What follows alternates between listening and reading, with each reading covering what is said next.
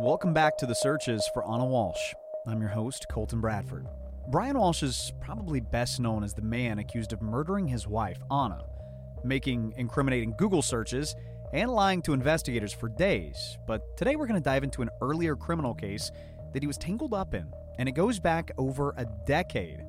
He pleaded guilty to orchestrating a sophisticated art fraud scheme involving Andy Warhol paintings that Brian stole from a friend in a plot that federal prosecutors said cost victims hundreds of thousands of dollars and tore apart relationships.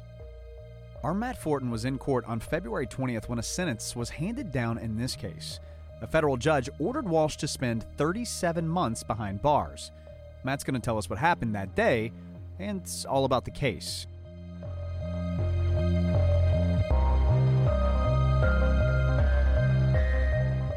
This art fraud case played out in a very different place from where we'll see Brian Walshe's murder trial. Moakley Courthouse is federal court. It's in a big brick building in the Seaport District by Boston Harbor, steps from the site of the Boston Tea Party. There's no recording of any kind allowed inside. Actually, it's notoriously hard to even get cell service inside.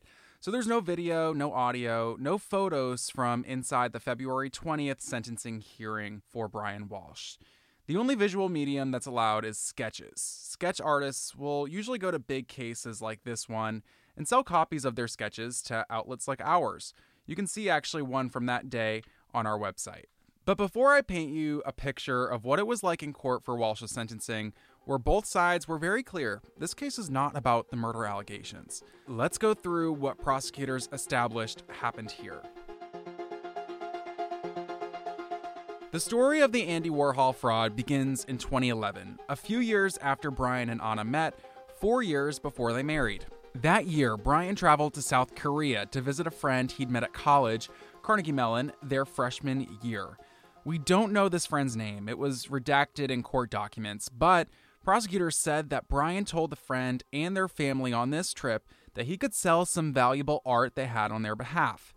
They agreed, so Brian left with three paintings by Andy Warhol and two prints by another major pop artist, Keith Haring, as well as a small Chinese statue. Two of the Warhols were from a series he did called Shadows, abstract paintings depicting the same shadow of a cleaver in different colors.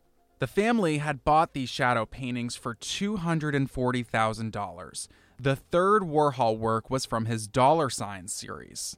Brian wrote about the scheme in his diary, which the FBI obtained in its investigation. Here's producer Asher Klein reading from those entries. Just keep in mind that prosecutors redacted the victim's name, so we're referring to them as the victim.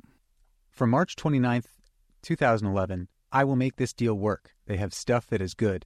The victim and his family are all about themselves. Makes it easy for me to do them up. Whatever.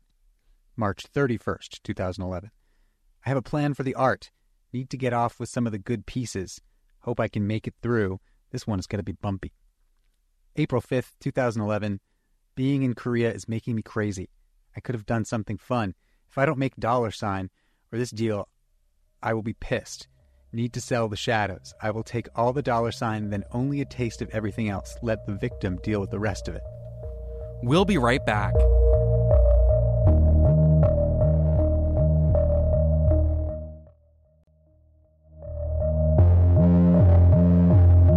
Brian got the art from his friend and the friend's family, he started offloading it through a years long, sophisticated art fraud scheme. Through Christie's auction house in New York, Brian sold the dollar sign piece for $40,000. But selling the shadows paintings there didn't work. Brian also attempted to sell the Haring prints through Christie's, with no luck, apparently leaving him in a financial jam. According to his diary, Brian also stole a high end watch from his friend and attempted to sell it for $20,000. February 9th, 2012. Sold watch for $12,000. If the deal doesn't go through, I will have to take $8,000. Need to contact the victim about art ASAP. June 28th, 2012. Tough day. The victim wanted his art back. July 9th, 2012. I have spent a fortune. In major trouble. Need to sell the Haring. Meanwhile, Brian's friend tried desperately to reach him to get the art back, and eventually Brian surrendered the Haring prints and the statuette to the friend, but not the Warhols. In fact, he never told the friend he'd sold the dollar sign print to Christie's. Separately, Brian had commissioned a set of fake shadows paintings from a forger in New York, and in September of 2015, Brian entered into a contract with a French art consultant, agreeing to sell the paintings, which he was passing off as real, for $145,000. He flew to France to make the deal, and after making off with the money, prosecutors wrote his credit card receipts show that he and his wife went shopping at Prada. By the next year, 2016, Brian already had another set of paintings made by another forger. He listed them on eBay for $100,000. The listing was complete with photos of authentication papers and a claim that the works were from Brian's private collection. An art dealer in California who specializes in Warhols contacted Brian about the listing, offering $80,000. But after an assistant went to Boston to retrieve the paintings, paying with a cashier's check, the dealer quickly found they didn't have the official stamp that authenticates them as originals. Meanwhile, Brian cashed that check and used most of it to pay off credit card debt. After several attempts at contacting Brian, some of which even included Ana and Brian's mother, the dealer was able to reach Brian, and Brian agreed to refund the $80,000. After much stalling, Brian did send two wire transfers totaling $30,000, then completely cut contact with him. Our sister station in Washington, D.C., WRC, was able to get in touch with the dealer who's named Ron Rivlin. Here's what he had to say to them last year about Brian and his scheme during the interview. Well, he was just very, uh, he was a calculated um, guy. He was very crafty in, in his, um, you know, con uh, in which I was uh, a victim of. Um, I, you know, sold, uh, I bought over a thousand Andy Warhols, and he was the one person that got one by me. And um, the way he did it was, you know, borderline genius.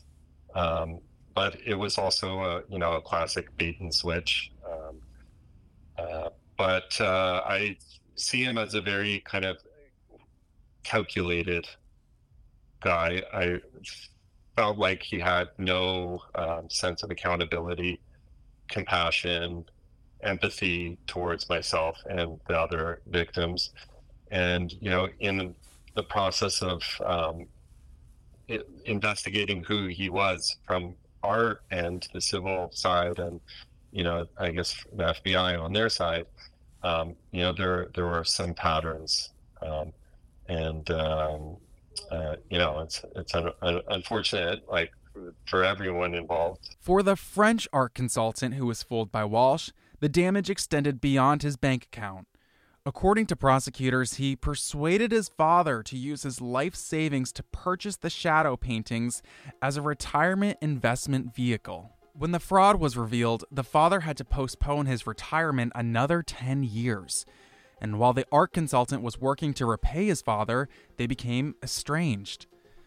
Finally, the friend Walshe originally took the paintings from in South Korea, prosecutors said that Walshe never told him he sold the dollar sign painting and never revealed where the two shadow paintings are.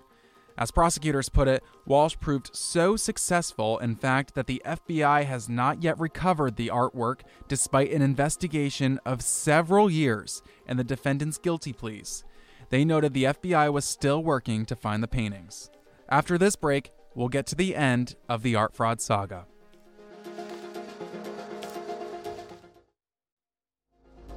Back to the sentencing on February 20th. I was in courtroom 18 when Brian Walshe was walked, in handcuffs, by U.S. Marshals. He was dressed in a dark suit, his hair was neatly cut.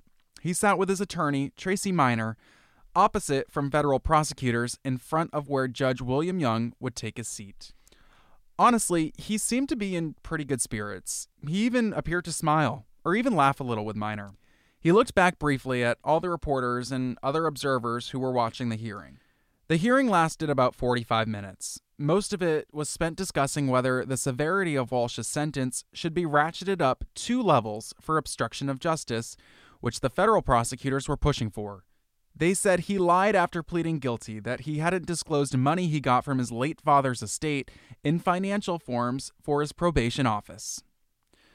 The prosecutors also argued prison time was important to deter others from engaging in art fraud, a crime they described as fairly simple to execute, hard to catch, and often involves a lot of money.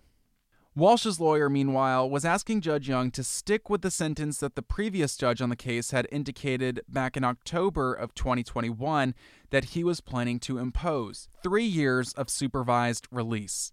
The defense argued that he simply received the funds from his late father's estate as a representative and they were not his to spend. Therefore, he was not obligated to disclose them. The judge sided with prosecutors that day and he sentenced Walshe to 37 months in prison. He also ordered that he pay a restitution of $475,000. His lawyer said he's already paid nearly $100,000 of that. I want to add that near the start of this hearing, prosecutors emphasized this case was not about the murder charge he faces in state court. His alleged murder of Ana does come up in some of these court filings, though. Walshe's defense said that his arrest in that case prevented him from filing financial documents about his father's estate that the court had ordered. Walshe didn't say much during this hearing. Right before the sentencing, Judge Young gave him the chance to address the court, and Walshe said that he appreciated the opportunity, but he had nothing to add and thanked the judge. When it was all over, Walshe was returned to state custody. After the hearing ended, people in the courtroom dispersed, including Walshe's lawyer and his mother, who was sitting in and watching the hearing. Outside the courthouse, I was among the reporters waiting to see if either one would comment on the sentencing. But the women didn't have anything to say as they walked to a car waiting in front of the courthouse.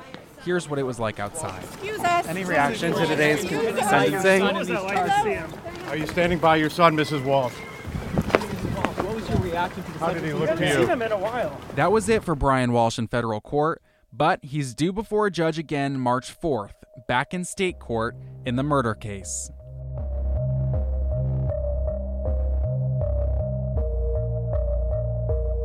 Coming up on episode 3 of The Searches for Ana Walshe, we're diving into everything we know about the now infamous man accused of murdering his wife, the family drama we've uncovered involving his late father's estate, why people describe him as manipulative, a sociopath, physically violent, even evil. If you want to follow the Walshe case with us, subscribe to the show wherever you get podcasts and leave a review to help others find the show too. This episode was produced by Matt Fortin, Julia Yohe, executive produced by Asher Klein, and Mark Fortier. I'm Colton Bradford.